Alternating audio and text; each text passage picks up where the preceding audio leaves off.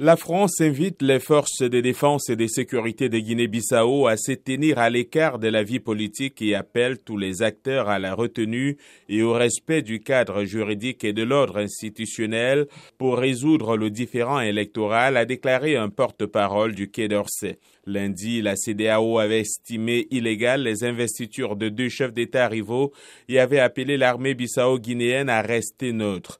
Depuis vendredi, des militaires occupent plusieurs ministères, l'Assemblée nationale et ont pris le contrôle de la radio et de la télévision sans qu'on sache si l'armée a choisi un camp et lequel. L'ex-premier ministre Domingos Simoes Pereira, candidat du PIAGC, conteste la victoire attribuée par la commission électorale à un autre ex-premier ministre, l'opposant Umaro Sissoko Mbalo. M. Mbalo s'est fait investir président jeudi et s'est installé au palais présidentiel. Il a nommé vendredi un nouveau premier ministre, Nuno Gomes Nabian. De son côté, le PIAGC a investi le lendemain le président de l'Assemblée nationale, Cipriano Kassama, comme intérimaire. Mais M. Kassama a annoncé sa démission dimanche après avoir reçu, selon lui, des menaces de mort.